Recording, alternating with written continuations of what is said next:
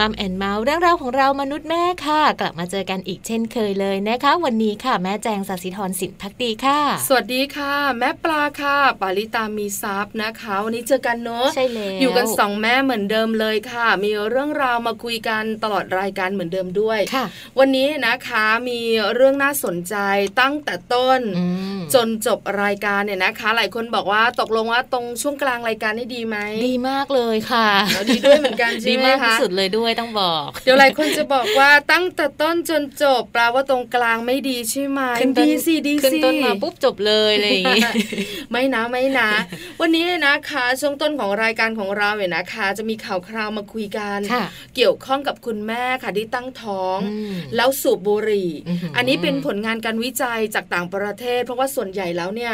ผู้หญิงต่างประเทศเนี่ยอาจจะสูบบุหรี่มากกว่าบ้านอะเราอะอาจจะเยอะแต่กถามว่าบ้านเรามีไหมก็มีบ้างมิใช่น้อยเหมือนกันค่ะเนี่ยนะคะ วันนี้มีข้อมูลค่ะบอกว่าผู้หญิงที่สูบบุหรี่นะคะ มีโอกาสที่จะเสี่ยงที่ลูกออกมาจะเป็นออทิสติกค่ะอ๋ออันนี้ก็เป็นข้อมูลที่น่าสนใจเหมือน่าสนใจกัเนอะน่าน่าสนกใจลัวเนอะด้วยอ่านะคะเดี๋ยวต้องมาติดตามกันในช่วงต้นเลยนะคะ ส่วนวันนี้เนี่ยในช่วงกลางอย่างที่เราบอกไปว่าน่าสนใจมากๆเลยนะคะ นั่นก็คือเรื่องราวของคุณแม่ตั้งท้องนั่นแหละที่วันนี้จะเป็นเรื่องราวของคุณแม่ตั้งท้องโดยเฉพาะเลยนะคะ ซึ่งจริงๆแล้วนอกจากลูกแล้วนอกจากทารกที่จะอยู่ในท้องของคุณแม่แล้ว ยังมีอะไรอยู่อีกอะแม่ปลาหลายคนอยากรู้นะเราสองคนเนี่ยนะคะก็ไม่รู้เหมือนกันเพราะอะไรเพราะตอนที่เราคลอดเนี่ยค่ะก็เห็นลูกออกมาอืมอย่างอื่นก็ไม่รู้อะใช่ เพราะฉะนั้นเนี่ยนะคะ วันนี้เรามาบอกคุณแม่กันดีกว่าค่ะว่า ในท้องของคุณแม่ที่ป่องป่องๆกลมๆเนี่ยนะคะ ช่วงเก้าเดือนยิ่งแบบว่าใหญ่มากเลยนะคะ มีอะไรอยู่บ้างอืมนอกเหนือจากเจ้าตัวน้อยลูกของเรานั่นเองค่ะน้าไม่น่าเชื่อนะค่ะว่ามีเยอะค่ะ มีเยอะเลยเหรอคะแล้วเราเองเนี่ยนะคะ ก็เพิ่งจะรู้เหมือนกันไหนไปขอดูหน่อยซิเอ้ยไม่ได้ไม่ได้ตอนนี้นะคะ ออกไปเรียบร้อยแล้วไม่มีอะไรที่อยู่มีอยู่ไขมันทั้งนั้นค่ะเอาล่ะเดี๋ยวมัมซอรี่เรามารู้กันนะคะ ว่าในท้องของคุณแม่เนี่ยมีอะไรอยู่บ้างค่ะนอกจากลูกของเราค่ะ ในส่วนของโลกใบจิ๋วนะคะวันนี้ก็มีเรื่องที่ชวนให้ได้ติดตามน่ารู้เหมือนกันค่ะ แม่แปมนิธิดาแสงสิงแก้วนะคะนำเรื่องราวของคุณพ่อคุณแม่มาฝากกันค่ะ ว่าจริง ๆ แล้วเนี่ย เวลาที่คุณพ่อคุณแม่เนี่ยเราต้องมีสมาร์ทโฟนกันอยู่แล้วทุก ๆ บ้านเนาะใช่แต่ค่ะว่าเวลาที่เรากลับบ้านแล้วเนี่ยเราควรจะวางสมาร์ทโฟนเอาไว้ตรงไหนดี ใช่แล้วค่ะเออหรือว่าเวลาวันหยุดเนี่ยนะคะค่ะช่วงวันเสาร์อาทิตย์วันหยุดอื่นๆของเราเนี่ยเราควรจะวางสมาร์ทโฟนสมาร์ทโฟนไว้ที่ไหน อยากรู้เหมือนกันเนอะอยากรู้เหมือนกันเนอะเอาไว้ตรงไหนดีแล้วก็จะปลอดภัยอะไรยังไง เนื่องจากอะไรบ้าคืปกติงอะค่ะแม่จางเราเองเนี่ยก็วางสมาร์ทโฟนตามใจเราเออเดินผ่านแล้วก็โต๊ะสะดวกเอาวางผ่านออเดินผ่านโต๊ะก็วางบนโต๊ะใช่ไหมวางกินโต๊ะกินข้าวมั่งเข้าห้องนงห้องน้ำบาก็งวางทียังหาไม่เจอเลยไม่เจอเอาสักพักหนึ่งขอเออยืมโทรศัพท์คุณพ่อโทรหาโทรศัพท์คุณแม่เออนั่นสิเออไว้ที่ไหนเนี่ยอะไรอย่างเงี้ยใช่ไหมแต่จริง ๆ แล้วแม่แปมบอกว่าจริง ๆ ถ้าเราวางให้มันเป็นที่เป็นทางเนี่ยมันน่าจะดีนะ แล้วน่าจะดีหลาย ๆ อย่างด้วยนะคะ ได้ค่ะเออต้องมาติดตามกันค่ะในช่วงโลกใบจิ๋วนั่นเอง ส่วนช่วงนี้ไปติดตามกันก่อนเลยนะคะ กับเรื่องราวของ Happy Tip for Mom ค่ะว่า ในแต่ละไตรมาสนะคะ คุณแม่ท้องนั้นต้องกินอะไรกันบ้างค่ะ Happy Tip for Mom เคล็ดลับสำหรับคุณแม่มือใหม่ เทคนิคเสริมความมั่นใจ ให้เป็นคุณแม่มืออาชีพ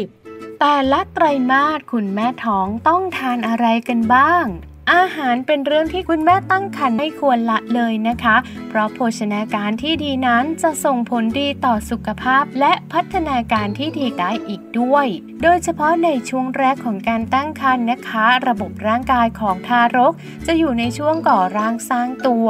การดูแลเรื่องของสารอาหารต่างๆ ของคุณแม่นั้น ก็ควรจะต้องทำให้ดีแล้วก็ทานให้ครบด้วยนะคะ อย่างที่รู้กันว่าเมื่อยังไม่ถึงกำหนดคลอดค่ะ ทารกก็จะได้รับสารอาหารผ่านทางรก ที่เชื่อมต่อกับแม่นั่นเอง ดังนั้นเรามาดูกันดีกว่าค่ะว่า คุณแม่ตั้งครรภ์นั้นควรเน้นทานอะไรเป็นพิเศษในช่วงของการตั้งครรภ์แต่ละไตรมาส สำหรับอาหารของคุณแม่ในช่วงไตรมาสแรกนะคะ ควรเน้นรับประทาน ในส่วนของอาหารจำพวกโปรตีน ไข่ เนื้อปลาหรือว่าเนื้อหมู นมถั่วเหลืองแล้วก็งาค่ะ รวมถึงนมสดกุ้งฝอย ปลากรอบไข่อัลมอนด์หรือว่าโยเกิร์ต และในส่วนของธาตุเหล็กค่ะ ก็จะมีมากในผักโขมตำลึง งาดำนอกจากนี้กรดโฟลิกค่ะ ก็จะมีอยู่ในผักคะน้าไข่แดงอะโวคาโด เนื้อหมูสันใน ปลาดุกรวมถึงมันละกอสุกนะคะ นี่คือไตรมาสแรกค่ะ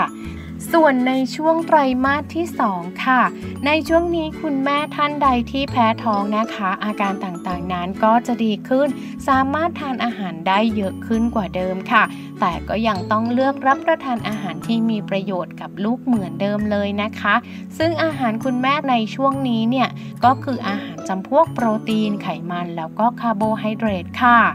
มาถึงในช่วงของไตรมาสที่ 3 กันบ้างนะคะ ในช่วงไตรมาสสุดท้ายใกล้คลอดนะคะ คุณแม่ท่านใดอยากให้ลูกน้อยมีพัฒนาการด้านสมองที่ดี ควรเน้นทานอาหารที่มี DHA ค่ะ ก็จะมีอยู่ในไข่ไก่ ปลาน้ำจืด ผักสีเขียวหรือว่าถั่วเหลืองนะคะ ถ้าอาหารที่ดีมีการกระตุ้นที่เหมาะสม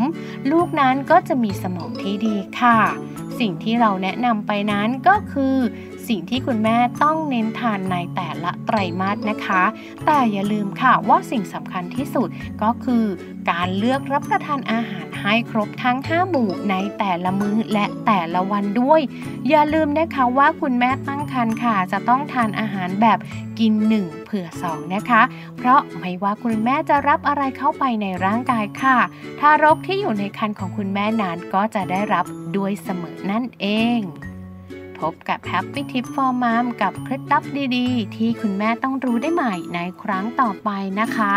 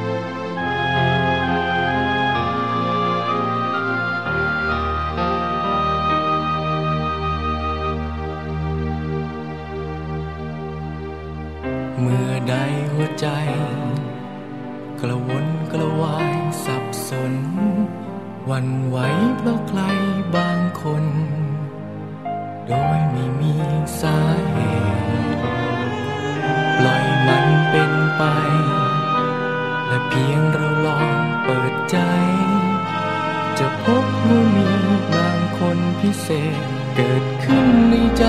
เปลี่ยนโลกทันใด มหัศจรรย์แห่งรัก สร้างสรรค์พลังอันยิ่งใหญ่ ต่างคนอยู่ไกลแสนไกล กลับมาอยู่เคียงชิดใกล้ ฝันในใจด้วยรักและความผูกพัน เมื่อเธอสบตากับฉัน ต่างพบว่าใจเราไว้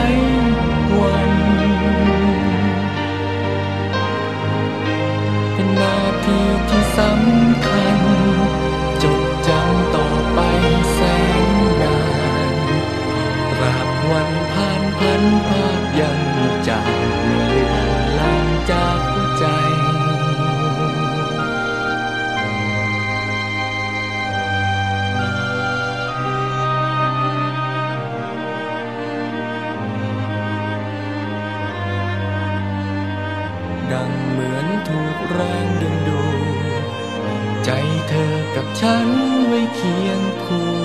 กัน หากเมื่อใดที่กายต้องห่างจะอ้างว้างเพียงใดเงียบเงาในใจเท่าไร มหัศจรรย์แห่งรัก สร้างสรรค์พลังอันยิ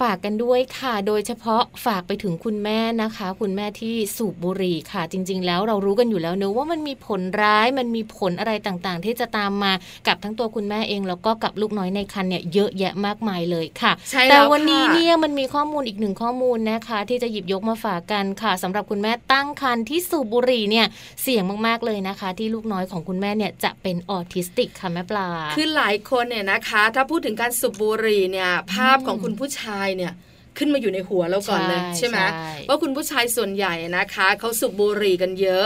ถามว่าภาพของคุณผู้หญิงสุภาพสตรีนะคะ ยิ่งเป็นคนไทยด้วยอืมสูบบุหรี่นะคะมีน้อยไหมค่ะน้อยมากอาจจะน้อยแล้วส่วนใหญ่เป็นภาพลบด้วยค่ะอันนี้พูดถึงภาพลักษณ์ก่อนนะอืมเวลาเราเห็นสาวๆวัยรุ่นหรือว่าผู้ใหญ่ที่สูบบุหรี่นะคะ เราจะมองในมุมของ เขาเรียกว่าอะไรนะ คือภาพลักษณ์ที่ดู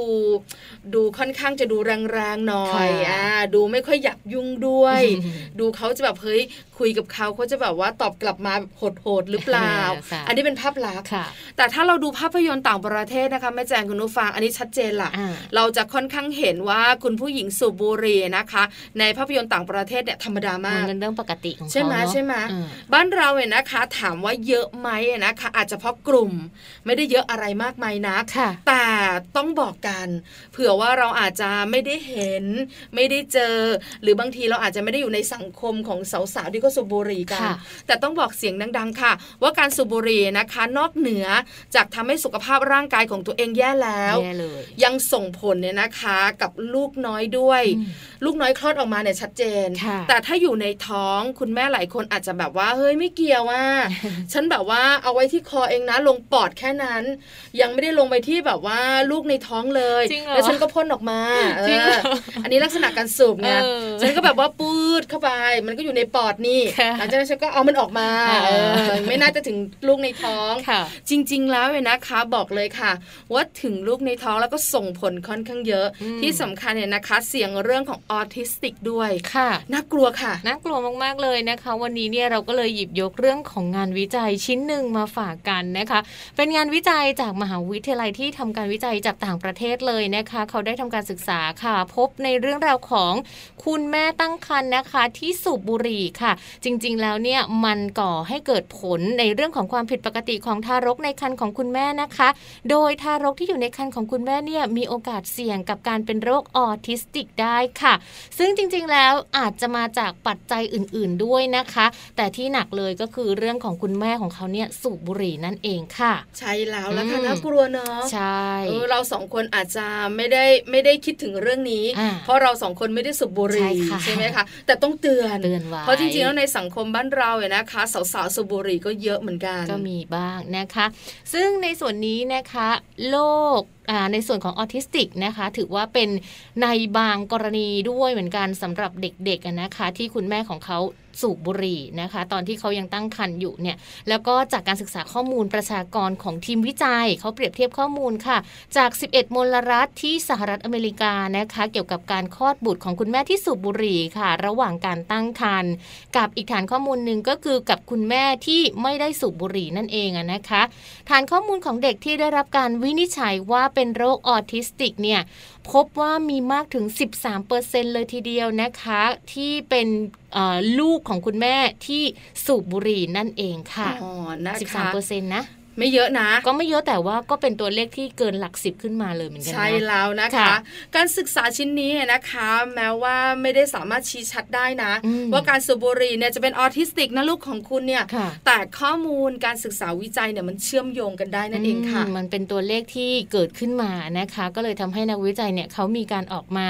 เอ่อนำผลงานวิจัยตัวเนี้ยออกมาพูดถึงกันนะคะ แล้วก็พยายามเน้นย้ำว่าการสูบบุหรี่เนี่ยมันเป็นปัจจัยเสี่ยงจริง ๆ นะนะคะ นักวิจัยให้เหตุผลด้วยนะคะว่า สาเหตุที่ทำให้เขาเนี่ยอาจจะเป็นเรื่องของออทิสติก เวลาที่คุณแม่สูบบุหรี่เข้าไปอะนะคะ สืบเนื่องมาจากว่าเด็กทารกในครรภ์เนี่ยเขาต้องการออกซิเจนใช่ไหมคะ แล้วในส่วนที่เวลาคุณแม่สูบบุหรี่เข้าไปเนี่ยมันก็ส่งผลให้ปริมาณของออกซิเจนเนี่ยถูกส่งไปยังลูกเนี่ยน้อยลงนั่นเองนะคะอ๋อมันก็เลยทำให้ออกซิเจนเนี่ยไม่เพียงพอต่อความต้องการของลูกน้อยในครรภ์นั่นเองค่ะ ใช่แล้วละค่ะอืมเพราะฉะนั้นเนี่ยนะคะหลายๆคนบอกว่าจริง ๆ แล้วได้ข้อมูลมาเนี่ยอืมในเรื่องของคุณแม่นะคะสูบบุหรี่เนี่ยอาจจะส่งผลในเรื่องของลูกเนี่ยคลอดก่อนกำหนดค่ะหรือบางทีอาจจะมีเรื่องของเปอร์เซ็นต์การท้องเพิ่มมากขึ้น อันนี้เพิ่มอีกนิดนึงค่ะค่ะอเสี่ยงในเรื่องของออทิสติกด้วย เพราะเกี่ยวข้องกับปริมาณออกซิเจนใช่ที่เข้าสู่กระแสเลือดของลูกนั่นเองค่ะ ค่ะ วันนี้นะคะ เราก็เลยหยิบยกข้อมูลตรงนี้มาฝากกันด้วยความเป็นห่วงนะคะ แล้วก็คาดหวังว่าคุณแม่หลาย ๆ คนค่ะ เมื่อเรารู้เนอะว่าเราตั้งครรภ์แล้วเนี่ยเราจะหยุดเราจะเลิกเราจะไม่สูบแล้วอะไรแบบนี้เนอะ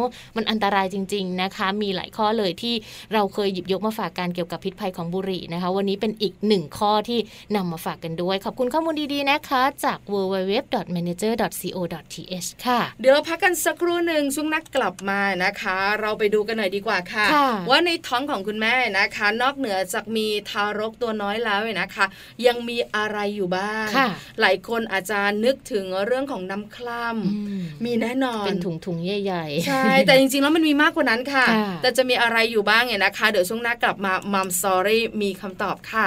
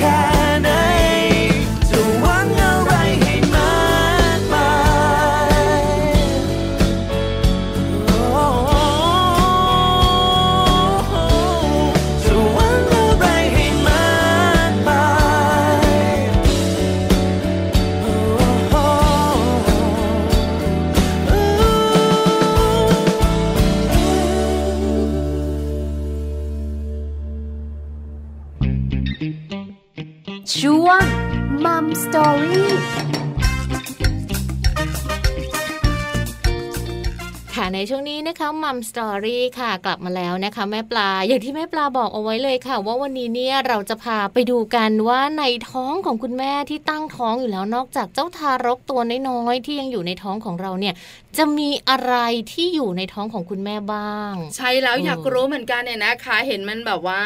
ปองปองๆกลมกลมใหญ่เนี่ยนะเชีคะยวตึงด้วยนะคะ ยิ่งใกล้ๆจะคลอดเนี่ยนะคะค่ะคุณแม่บอกว่าโอ้โห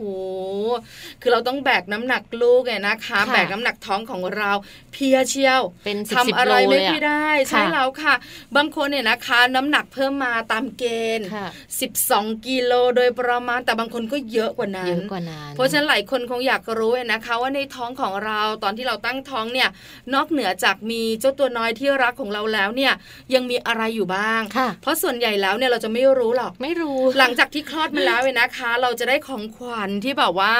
เป็นของขวัญที่มีความสุขที่สุดคือลูกของเราใช่ค่ะแต่อย่างอื่นอืมที่มันอยู่ในท้องของเราเราไม่รู้เลยนะอืม คือนะแบบมันก็จะแฟบๆกลับมาเหมือนเดิม แล้วก็เจ็บท้องถ้าใครผ่าคลอด ก็เวลาเราผ่าออกไปแล้วอะไม่ใช่เราผ่า คุณหมอใช่เวลาค่ะคุณหมอผ่าออกมาแล้วเนี่ยเรารู้สึกว่าอ๋อเราเห็นอย่างเดียวก็คือลูกของเราใช่ไหมอย่างอื่นไม่รู้เลยอย่างอื่นอะเราไม่เห็นนะเพราะว่าคุณหมอเอาออกไปหมดแล้ว แต่เราก็จะมีความรู้อีกอย่างหนึ่งว่านอกเหนือจากถุงน้ำคร่ำแล้วเนี่ยจะมีค่ะรก อ่าอ่าใช่ใช่รกเนี่ยนะคะ ก็จะอยู่ในท้องของเราด้วยแต่ไม่เคยเห็นของตัวเองเหมือนกันนะ ไม่เคยนะเคยเห็นแต่ของวัวใครงูเขาเอามาทานกันเออเออเคยเห็น คนอีสานเขาจะชอบทานรกวัวกันแถบสระบุรีอ่าเพียบเลยอันนี้เราจะรู้เราจะใช่รู้ไหมเราก็เช่นอุทายละเหมือนแบบว่าอะไรกินนะได้ด้วยเหรอเหมือนเหมือนเหมันอะไรแก้วแก้วๆนะที่เรียกกันอะ เออดูสิเอ็นลืมแก้วเออเอ็นแก้วเหมือนเอ็นแก้วหมูค่ะอันนี้รกวัวเหมือนกันอ๋อเคยเห็นเขาทำแล้วก็ไปดูเขานี่เราจะกินข้าวแล้วใช่ไหมไม่ไม่ไม่อันนี้อันนี้หมายถึงว่าของวัวเนี่ยรู้โอ้แล้วพูดเคยถึงรกเห็นพูดถึงรกแต่ใช่ไหมของตัวเองเนี่ยไม่เคยเห็นเนอะไม่เคยเห็นเลยนะคะใช่ใช่เอาล่ะ ก่อนที่เราจะไปรู้กันเราสองคนเริ่มจะแบบว่าเออนั่งคิดออกละมีเจ้าตัวน้อยหนึ่งอยู่ในท้องเราค่ะมีถุงน้ำคร่อ่าำหลายคนสงสัยแม่ปลาแม่จางแล้วจะมีอะไรอีกอะถุงน้ำคร่ำกับรกมันอันเดียวกันหรือเปล่ามันคนละอันกัอ่านหลายคนบอกแบบนี้ใช่คนละอันจริง ๆ บอกเลยมันคนละอันกันอ่าแล้วนอกเหนือจากนั้นเนี่ยนะคะ ยังมีอะไรอีกค่ะมีนะคะ ใช่ค่ะเออมาดูสิ่งแรกกันเลยนะคะ ที่คุณแม่หลาย ๆ คนอาจจะยังไม่รู้เนอะเหมือนแม่แจงค่ะ แม่แจงก็ไม่รู้เหมือนกันนะว่าจริง ๆ มีถุงไข่แดงอยู่ในในท้องของเราด้วยถุงไข่แดงคืออะไรเอออัอันนี้เป็นข้อสงสัยที่หลายคนบอกว่ามึนหัวตึบค่ะ ใช่ค่ะ ถุงไข่แดงนะคะ จริง ๆ มีบทบาทสำคัญมากๆเลยค่ะ ในการให้สารอาหารต่อตัวอ่อนในระยะเริ่มต้นนะคะ ลักษณะของมันเนี่ยจะเป็นถุงที่ติดอยู่กับตัวอ่อนค่ะ ประกอบไปด้วยเส้นเลือดมากมายเลยนะคะ แล้วก็การตั้งครรภ์ปกติแล้วเนี่ยจะเห็นถุงไข่แดงในช่วงประมาณ 5-12 สัปดาห์ค่ะอืมค่ะอ่านะคะ แล้วก็ในการแท้งเนี่ยเกิดขึ้นได้ในกรณีที่ไม่เห็นถุงไข่แดง หรือว่าเจ้าถุงไข่แดงเนี่ยมันมีขนาดเล็กกว่า 3มิลลิเมตรหรืออาจจะใหญ่กว่า 6มิลลิเมตรนะคะ ลักษณะความผิดปกติของถุงไข่แดงที่มีหินปูนมาเกาะนะคะ ก็พบได้ในตัวอ่อนที่ตายไปแล้วอ๋อนั่นหมายความว่าเวลาที่เราตั้งท้องประมาณ 5-12 สัปดาห์เนี่ยเจ้าถุงไข่แดงมันก็จะเกิดขึ้นมาด้วย คือเห็นชัดเจนอ่าคือจริง ๆ อาจจะอยู่กับเด็กอยู่แล้วล่ะค่ะใช่ไหมคะ เพราะเป็นการที่ให้สารอาหารตัวอ่อนค่ะแต่ถามว่าเรารู้ไหม เราไม่รู้หรอก ใช่แล้วค่ะ ถุงไข่แดงจะติดตัวเนี่ยนะคะ กับตัวอ่อนก็คือลูกของเราค่ะตั้งแต่ตอนเล็ก ๆ เลยอืมทีเดียวเนี่ยนะคะ แต่ถ้ามีความผิดปกติมีหุนหินปุ้นเกาะอ่ามีขนาดเล็กอะไรต่างๆเนี่ยนะคะ ก็ส่งผลให้เรา แทงได้ อันนี้คืออย่างแรกถุงไข่แดงอ่านะคะอย่างที่สองค่ะแม่แจงก็คือรกนั่นเองนะอ่าคะ อันนี้หลายคนรู้อืมค่ะ รกเนี่ยก็จะอยู่ในท้องของคุณแม่ด้วยเหมือนกันนะนะคะ เพราะว่าเมื่อไข่ได้รับการปฏิสนธิค่ะ ก็จะแบ่งส่วนของทารกนะคะ เป็นส่วนของรกด้วย ส่วนสายสะดือก็จะพัฒนามาจากส่วนของทารกนะคะ ในส่วนของเจ้ารกตัวนี้เนี่ยมันมีหน้าที่ค่ะ นั่นก็คือมันแลกเปลี่ยนออกซิเจนนะคะ เป็นสารนำอาหาร ที่แลกเปลี่ยนของเสียจากทารก แล้วก็ก๊าซคาร์บอนไดออกไซด์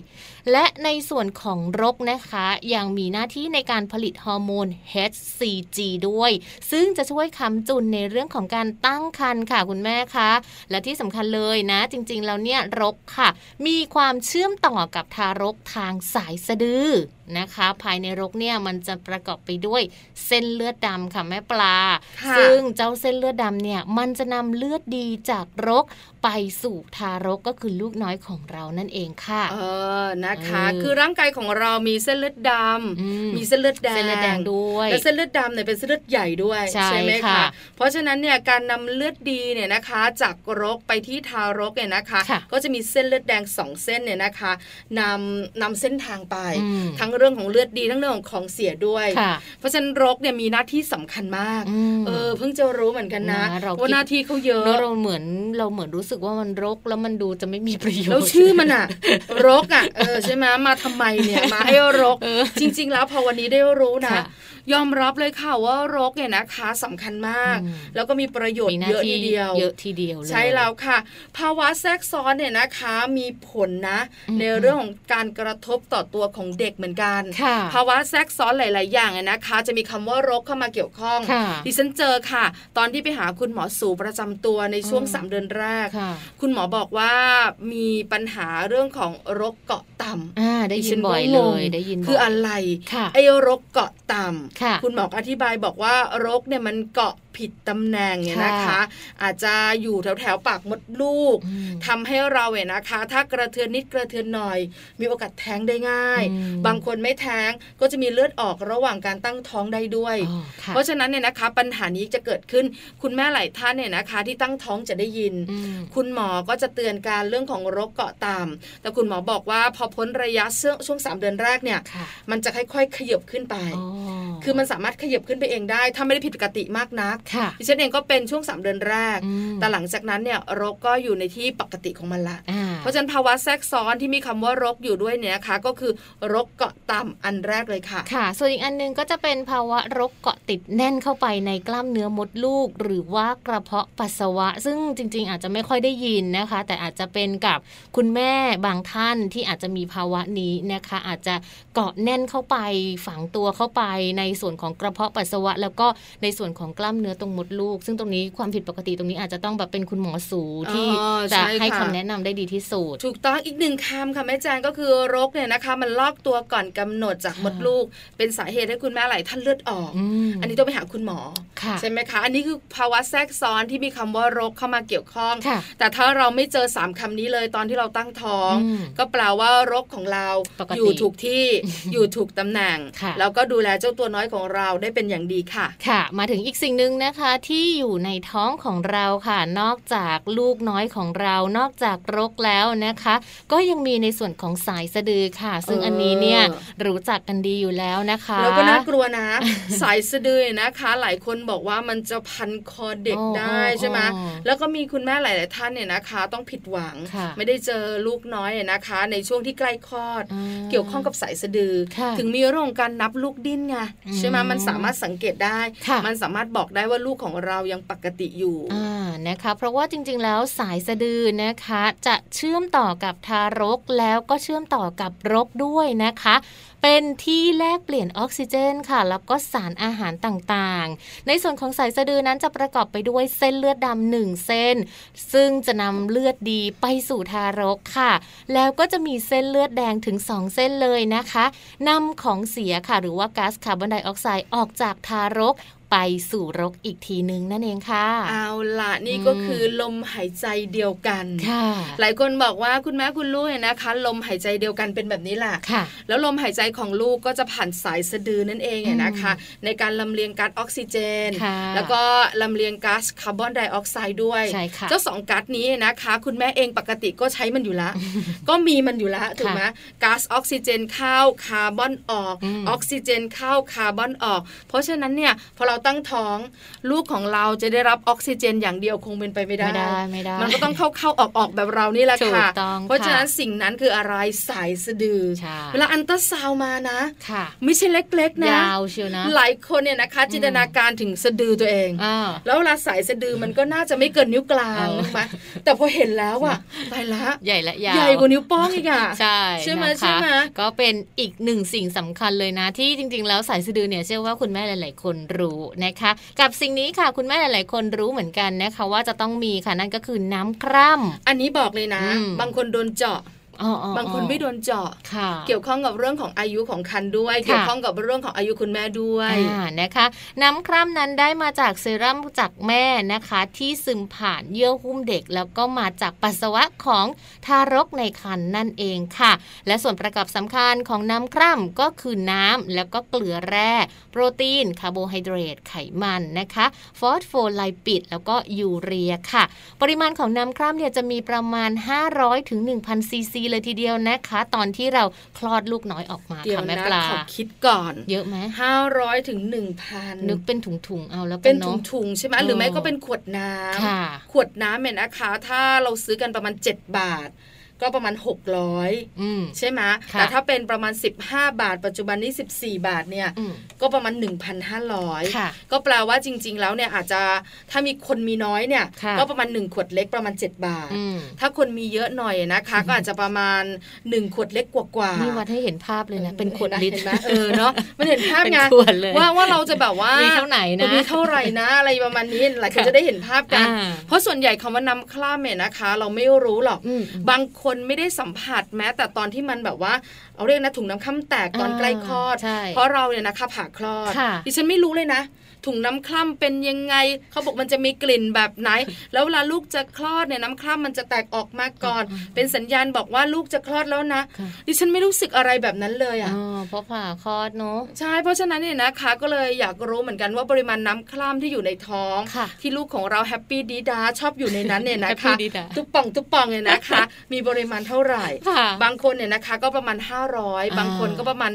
1,000 แต่ส่วนใหญ่ก็จะอยู่ในช่วงนี้แหละค่ะ ก็ไม่เยอะมากนะ ไม่เยอะมากเออค่ะ แต่จริงๆแล้วต้องบอกเลยนะว่าน้ำคร่ำเนี่ยมีประโยชน์จริง ๆ ค่ะ ประโยชน์ของน้ำคร่ำเนี่ยมีมากมายหลากหลายข้อเลยนะคะ ข้อแรกประโยชน์ของน้ำคร่ำค่ะ คือการป้องกันการกระทบกระเทือน ต่อตัวทารกที่อยู่ในครรภ์ของคุณแม่นั่นเองค่ะ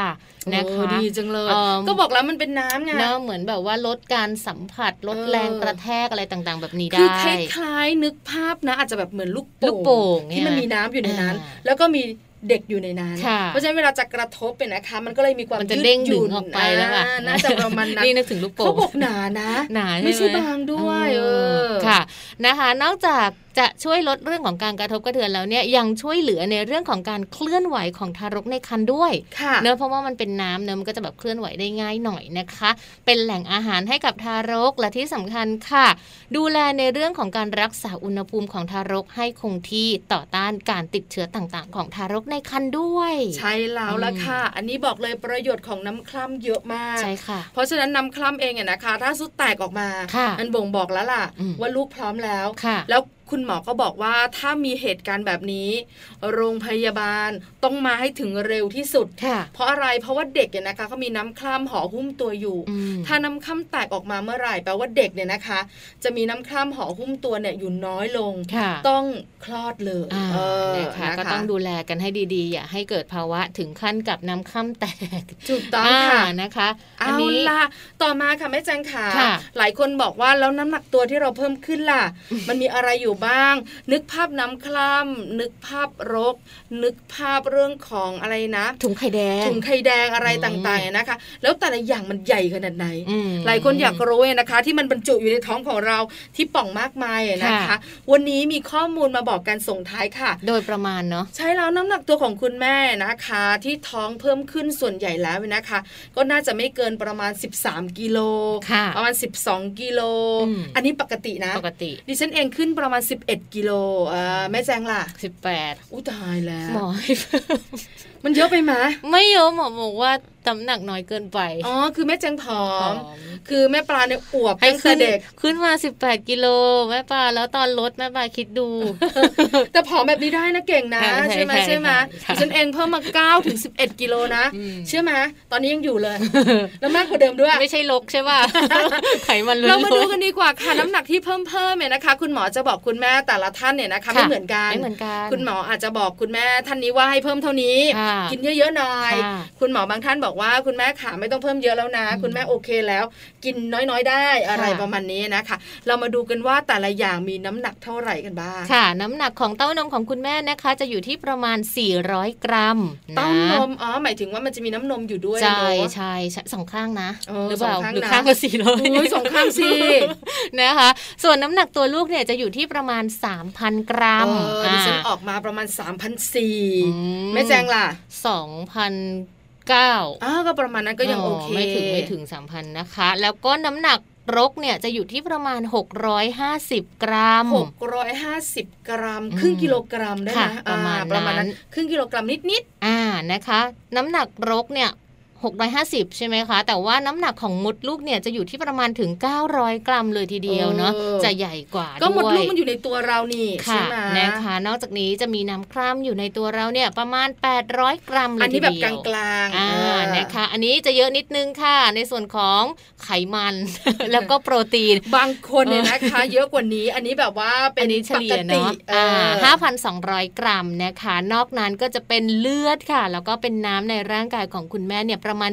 1,200 กรัมนะคะ นี่แหละค่ะคุณแม่ขาก็คือทุกอย่างที่อยู่ในตัวเราอืมตอนที่เราตั้งท้องเจ้าตัวน้อยนั่นเองค่ะนะคะ ในท้องของคุณแม่นะคะ มีถุงไข่แดงรกสายสะดือน้ำคล่ำแล้วน้ำหนักตัวที่เพิ่มขึ้นเนี่ยนะคะอืมหลายคนบอกว่าอาจจะมีสาเหตุที่ทำให้แตกต่างกันไปค่ะแต่ส่วนใหญ่แล้วถ้าปกติเนี่ยก็จะไม่ไม่หนีอันนี้เท่าไหร่หรอกใช่ค่ะบวกลบก็ไม่มากมายนิดหน่อยเนอะอืมอันนี้ก็เป็นข้อมูลที่เราจะได้รู้กันค่ะใช่ว่าค่ะคุณแม่ท่านไหนนะคะ จะมีอะไรอยู่ในท้องบ้างเนอะจินตนาการแล้วเนี่ยนะคะ ก็นึกภาพไม่ออกบางคนยังไม่รู้เลยข้อมูลต่างๆ ก็บอกเราเหมือนกันว่าเราจะมีอะไรอยู่ในท้องบ้าค่ะงแต่เวลาอันตราซาวน์มาทุกคนก็โฟกัสไปที่ลูลูกกอ่าหน้าเป็นยังไงกำลังตะแคงอยู่นะผู้หญิงหรือโฟผู้กัสชายเพศโฟกัสเพใช่ไหมศเออไม่ได้โฟกัสเรื่องอื่นเลย แต่วันนี้คุณแม่ได้รู้แล้วล่ะค่ะวันที่เรานั่งแบบรูปท้องตัวเองเนาะคุยกับลูก นั่งคลึงนั่งคลำท้องของเราเนี่ยนะคะ บอกเลยในท้องโตๆของเราเนี่ยมีหลายอย่าง แล้วแต่ละอย่างที่อยู่เนี่ยจำเป็นต่อชีวิตของลูกน้อยของเราทั้งนั้นเลยค่ะ ข้อมูลดีๆ ตรงนี้นะคะจากรักลูก .com นั่นเองค่ะ พักกันแป๊บหนึ่งดีกว่านะคะ เดี๋ยวช่วงหน้าเรากลับมาดูเรื่องราวดีๆ กับโลกใบจิ๋วกันบ้างค่ะ วันนี้แม่แปมมีข้อมูลเรื่องของการวางสมาร์ทโฟนมาฝากกันด้วยจะเป็นยังไงเดี๋ยวกลับมาติดตามค่ะ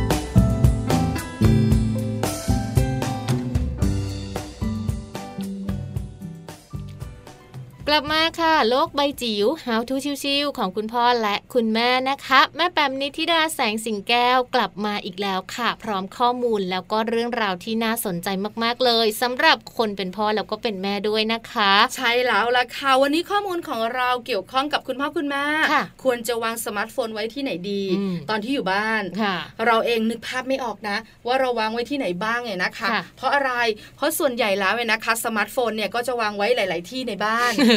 นะคะ อย่างของแม่แจงเองเนี่ยก็จะวางเอาไว้ในที่ที่เห็นง่าย ๆ แล้วก็ไม่อยู่ใกล้ๆกับตัวลูกน้อยนะคะ แต่เชื่อว่าคุณพ่อคุณแม่หลาย ๆ คนก็อาจจะต้องวางในส่วนที่ เอ่อเราเห็นง่ายเราได้ยินง่ายหยิบใช้สะดวกนะคะ แต่ว่าจริง ๆ แล้วเนี่ยแม่แปมบอกเลยนะคะ ว่าเราควรจะต้องมีจุดหนึ่งแหละที่จะต้องวางนะคะ สิ่งหนึ่งอาจจะต้องป้องกันเรื่องของการแบบให้ลูกมาหยิบเล่นหรือเปล่า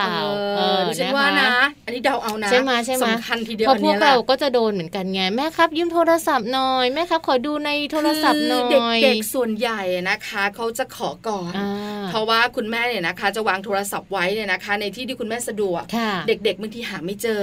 ก็จะแบบว่าแม่ขอดูโทรศัพท์หน่อยนะแป๊บเดียวแป๊บเดียวค่ะอยู่ไหนอะแม่อ่าใช่ไหมแต่ถ้าเราวางโทรศัพท์ไว้ในที่ที่ที่แบบเขาเรียกหาง่ายอ่าเจอง่ายลูกก็หยิบง่ายอะแล้วไม่บอกเราล่ะอะอันนี้อันนี้ก็เป็นเป็นสิ่งหนึ่งที่เราสองคนสามารถคิดได้เนอะค่ะเอาล่ะไปดูกันดีกว่าค่ะ ว่าแม่แปมของเราเนี่ยนะคะ จะวางสมาร์ทโฟนไว้ที่ไหนอืมแล้วก็บอกเราด้วยค่ะว่าควรวางไว้ที่ไหนดีค่ะ โลกใบจิ๋วโดยแม่แบบนิชิราแสนสีแก้วครับ สวัสดีค่ะ กลับมาเจอกันค่ะในช่วงโลกใบจิ๋วค่ะ How to ชิวๆของคุณพ่อกับคุณแม่นะคะ วันนี้ขออนุญาตนำเสนอเป็นข้อมูลสำหรับคุณพ่อคุณแม่โดยเฉพาะเลยค่ะ เรากำลังพูดถึงเรื่องของสมาร์ทโฟน ซึ่งเป็นอวัยวะ อีกอวัยวะหนึ่งของพวกเราไปซะแล้วในฐานะที่เป็นคุณพ่อคุณแม่นะคะ เพราะว่าเราจัดการทุกอย่างเลยในชีวิตนะคะผ่านสมาร์ทโฟนนะคะ แต่คราวนี้เนี่ยมันมีคำถามนะคะ แล้วก็มีปัญหาด้วยแหละว่า เอ๊แล้วตอนที่เราไม่ได้ใช้สมาร์ทโฟนโดยเฉพาะอย่างยิ่งช่วงเวลายาวๆ อย่างเช่นก่อนนอน เราควรจะวางสมาร์ทโฟนไว้ที่ไหนดีนะคะ มันก็มีคำแนะนำหลากหลายนะว่าควรจะวางไว้ตรงนั้นตรงนี้ วันนี้ขออนุญาตเอาข้อมูลนะคะ เป็นข้อมูลการวิจัยจากมหาวิทยาลัยเท็กซัสนะคะ มาชวนคุยกันค่ะ ว่าใครที่ชอบวางสมาร์ทโฟน ไว้ใกล้ๆตัวบางคนวางไว้แบบตรงข้างๆหมอนเลยก็ว่าได้ตอนใกล้นอนนะคะเพราะว่ากลัวว่ามีอะไรตอนกลางคืนเนาะมีโทรศัพท์เข้ามา หรือมีอะไรตึ้งตั้งเราราจะได้รู้ตัวทันเนี่ย ตรงนี้ต้องปรับพฤติกรรมกันใหม่ละค่ะ มีนักวิจัยจากมหาวิทยาลัยเท็กซัสนะคะที่ประเทศสหรัฐอเมริกาค่ะ พบว่ามือถือสัมพันธ์โดยตรงค่ะกับการทำงานของสมองนะคะ การทำวิจัยครั้งนี้นะคะเป็นการวิจัยของผู้ช่วยศาสตราจารย์เอเดรียนวอร์ดค่ะ เขาทดลองให้ผู้ใช้สมาร์ทโฟนประมาณ 800 คนนะคะ นั่งทำแบบทดสอบผ่านคอมพิวเตอร์ค่ะ ซึ่งทุกคนเนี่ยถูกสุ่มให้วางโทรศัพท์มือถือในจุดที่แตกต่างกัน มีแบบคว่ำหน้าก็มีหงายหน้าก็มีใส่ในกระเป๋าเสื้อก็มีใส่ในกระเป๋ากางเกงก็มีหรือว่าวางไว้ข้างตัว หรือวางไว้อีกห้องหนึ่งคือเหมือนกับ ลองทดสอบค่ะว่าไอ้ตัวมือถือเนี่ยจะวางไว้ตรงไหนนะคะ แล้วจะมีผลต่อการทำแบบทดสอบอย่างไรค่ะ แต่สิ่งที่เหมือนกันก็คือทุกคนจะปิดเสียงโทรศัพท์เหมือนกันหมดนะคะ ผลปรากฏว่ายังไงคุณพ่อคุณแม่ ปรากฏว่าผู้ที่ร่วมทำแบบทดสอบที่วางมือถือไว้อีกห้องหนึ่งเนี่ยกลายเป็นว่าเขาทำแบบทดสอบได้ดีกว่ามาก เมื่อเทียบกับคนที่วางโทรศัพท์มือถือเอาไว้ใกล้ตัวค่ะ เพราะว่าอะไรแม้ถ้าเกิดเอาแบบ common sense นะเราก็จะรู้เลยว่า เพราะว่าใจมันคอยพวงนะคะเช่นถ้ามันวางไว้ตรงข้างๆ เราเนี่ยเราก็จะคอยดูเอ๊ะมันมีข้อความใหม่ไหมมันมีใครโทรเข้ามาไหมมันมีเเสียงเรียกอะไรหรือเปล่านะคะ หรือว่าไอสิ่งที่เราเขียนตอบไปเมื่อเช้านี้มันจะกลับมาหรือยังเราจะเกิดความกังวลนะคะ สมาธิก็จะน้อยลงนะคะ ในขณะที่อีกการทดลองหนึ่งค่ะ เป็นการดูพฤติกรรมการติดมือถือของผู้ใช้สมาร์ทโฟน ในระหว่างการทำแบบทดสอบ โดยให้วางมือถือในที่ต่างๆ กันเหมือนกันนะคะ แล้วก็มีแบบถูกสุ่มให้ปิดมือถือด้วยนะคะ ซึ่งปรากฏว่าผู้ร่วมทำแบบทดสอบที่มีพฤติกรรมติดมือถือ หรือวางโทรศัพท์ไว้ใกล้ตัว จะทำแบบทดสอบได้แย่กว่าคนที่วางมือถือไว้ไกลตัว อันนี้หนักหนากว่าเลยคุณพ่อคุณแม่ เพราะว่าไม่ใช่ว่าวางไว้ใกล้ ๆ ตัวแล้วปิดนะ อันนี้คือวางไว้ใกล้ตัว แล้วเปิดด้วย ดังนั้นสมาธิที่หายไปหายไปคูณ 2 เลยนะคะ นี่เป็นการทดลองที่ค่อนข้างคอนเฟิร์มเลยนะคะ ดังนั้นเนี่ยเขาพบเลยค่ะว่าไม่ว่าจะปิดหรือเปิดโทรศัพท์นะคะการการทดลองเนี่ยไม่ได้แตกต่างกันนะคะสำคัญก็คือว่าการอยู่กับมือถือตลอดเวลากับการที่วางมือถือไว้ในระยะห่างจากสายตาตรงนี้ต่างหากที่มีความสำคัญนะคะ ดังนั้นถ้าจะเป็นช่วงนอนนะคะ ลองวางไว้ไกลๆตัวเนาะปิดเลยยิ่งดีใส่กระเป๋าไปเลยยิ่งดีนะคะ เดี๋ยวค่อยว่ากันวันพรุ่งนี้นะคะ จะทำให้เราหลับได้อย่างลึกนะคะ ได้อย่างเต็มที่ไม่กระวนกระวาย แล้วก็ไม่กังวลนะคะ ที่สำคัญจะได้มีเวลาอยู่กับลูกนะคะ ได้อย่างโฟกัสได้อย่างเต็มที่ค่ะนั้นก็เป็นเป็นข้อแนะนำเบื้องต้นนะคะ ที่ได้จากงานวิจัยค่ะ แล้วก็เผื่อจะชวนให้คุณพ่อคุณแม่ เปลี่ยนที่วางมือถือกันตั้งแต่คืนนี้เลยนะคะ โลกใบจิ๋วโดยแม่แบบนิชิราแสนสีแก้วครับ ค่ะ ได้ฟังข้อมูลดีๆกันไปแล้วนะคะ จากแม่แป๋มนิธิดาของพวกเราค่ะ ก็ลองดูนะคะ เราจะวางโทรศัพท์ของเราเอาไว้ที่ไหนดีนะคะ ก็เป็นข้อมูลที่นำมาฝากกันด้วยค่ะ นอกจากนี้นะคะ ตั้งแต่ช่วงต้นมาเลยค่ะ เราหยิบยกข้อมูลดีๆมาฝากกัน โดยเฉพาะวันนี้เนี่ยเรื่องของคุณแม่ตั้งท้องนะคะ การดูแลสุขภาพของคุณแม่ตั้งท้องก็ดี หรือว่าสิ่งต่างๆ ที่อยู่ในท้องของคุณแม่ตั้งครรภ์นะคะหลาย ๆ คนรู้แล้ว นะคะคลายความคลายความกังวลคลายความสงสัยไปได้เยอะเลยทีเดียวค่ะ ได้เลยค่ะ นี่ก็คือทั้งหมดของรายการมัมแอนเมาส์ในวันนี้เรื่องราวของเรามนุษย์แม่ค่ะเยอะแยะนะอืมคนเป็นแม่เนี่ย ตั้งแต่ยังไม่ได้ท้องค่ะมาถึงตอนท้อง ถึงตอนคลอด ตอนเลี้ยงลูกคลอดเสร็จแล้วยังต้องหาที่วางโทรศัพท์ให้ดีด้วยนะเห็นไหมคือมันเยอะจริงๆนะคะ คนเป็นแม่เพราะฉะนั้นต้องมีรายการมัมแอนเมาส์แบบนี้แหละค่ะรายการสำหรับมนุษย์แม่อย่างพวกเราเนี่ยนะคะ แต่วันนี้คุยต่อไม่ได้แล้วค่ะวันนี้คุยกันแค่นี้ หลายๆ คนบอกว่าวันนี้ถูกใจค่ะไม่ต้องกังวลนะคะ วันต่อไปถูกใจกว่านี้ค่ะต้องกลับมาติดตามนะคะ กับแม่แจงแล้วก็แม่ปลาค่ะ กับรายการของเราด้วยมัมแอนเมาส์นะคะ วันนี้หมดเวลาแล้วนะคะ แม่แจงแม่ปลาลาไปพร้อม ๆ กันเลยค่ะ กลับมาเจอกันได้ใหม่ค่ะสวัวัสดีค่ะ สวัสดีค่ะความรักเปรียบเสมือ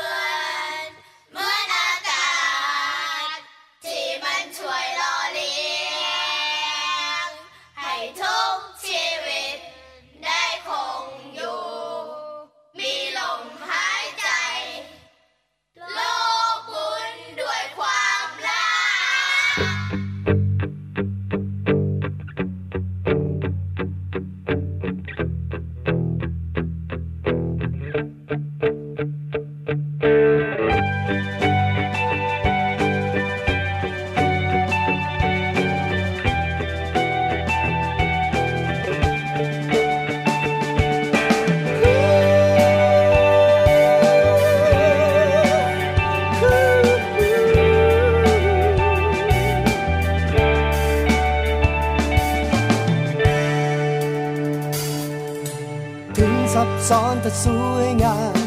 ทั้งคืนคมละอมหวาน แม้สับสนอยู่เหมือนกัน แต่ฉันยังพอใจ ร้อนก็ร้อนอยู่เดียวเดียว เดียวก็ซึ้งก็สดใส ทุกโศกมาก็หายไป รักให้ครบทุกอย่าง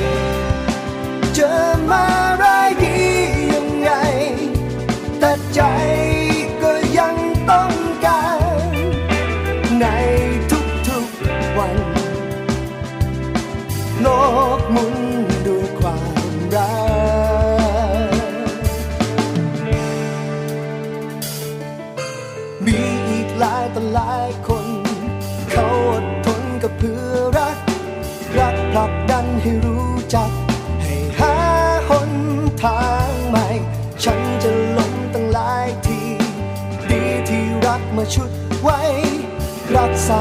สิ่งมากมาย